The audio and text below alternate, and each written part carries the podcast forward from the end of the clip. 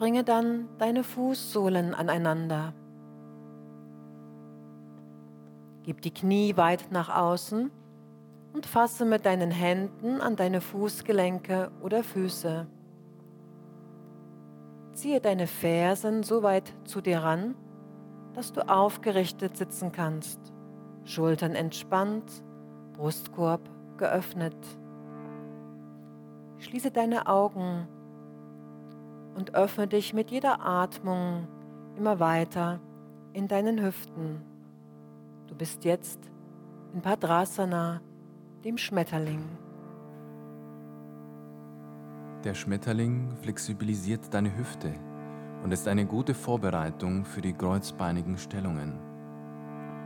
So wirst du vorbereitet, wie ein Schmetterling, die Blüten des Lebens zu genießen.